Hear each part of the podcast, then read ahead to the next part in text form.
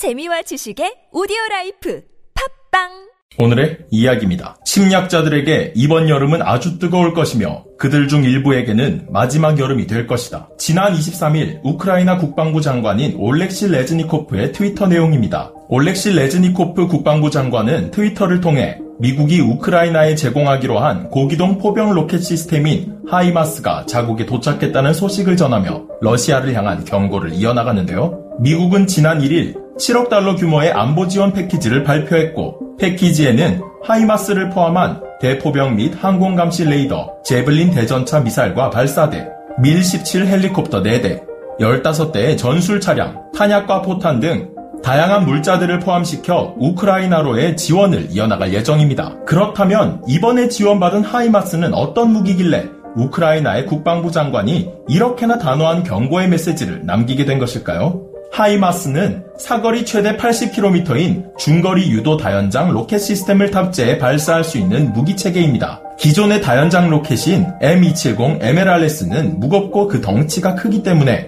C-130 전술 수송기로 수송이 불가능해 전장 투입과 전술 전개가 불가하다는 한계점이 있었는데요. 이를 극복해 부피를 줄인 것이 바로 M142 하이마스입니다. MLRS의 발사대를 절반으로 줄이고 오시코시 5톤 중형 전술 트럭에 탑재하여 보다 빠른 속도와 가벼운 무게를 자랑하는 하이마스의 가장 큰 장점은 C130 수송기로 무려 두 대나 수송할 수 있다는 점인데요. 발사대를 줄이다 보니 227mm 다연장치고는 장탄수가 적어 단차의 화력이 상대적으로 약하다는 단점이 있지만 이러한 단점은 그 외에 수많은 장점으로 충분히 커버가 가능하며 별도의 보급 차량을 이용해 자동 장전하기 때문에 실전에서는 큰 문제가 없어 하이마스는 미 해병대, 주방위군, 미 육군을 비롯해 각국에서도 운용되고 있습니다. 이미 그 성능은 해외로의 수출을 통해 우수성을 인정받기도 했으며 또 우크라이나가 화력 열세를 극복하기 위해 꼭 필요하다고 강조한 무기 체계 중 하나가 바로 이 하이마스인데요. 마리우폴 함락 이후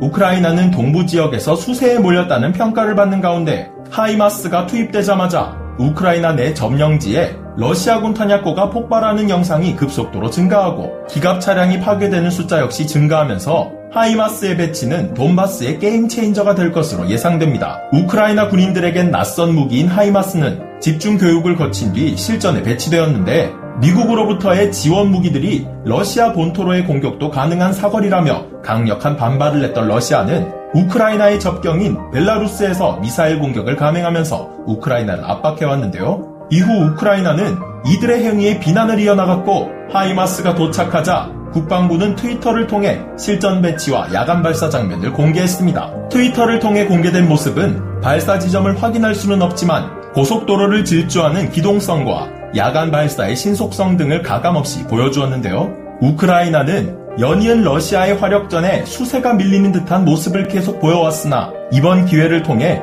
러시아의 물량전을 둔화시키면서 탄약고와 같은 중요한 인프라 시설을 파괴해 약화하는 데 집중하고 있습니다. 앞으로 지속해서 늘어갈 예정인 미국의 화력 지원에 우크라이나는 전세 역전을 할 수 있을까요? 우크라이나 국방장관이 언급한 일부에게는 마지막 여름이 될 것이다 라는 말이 괜히 마음 한쪽에 자리 잡게 되는데요. 지금 싸우고 있는 그 이유가 사람의 목숨보다 소중한 것인지 다시 한번 생각해 보길 바랍니다. 오늘의 이야기 마치겠습니다.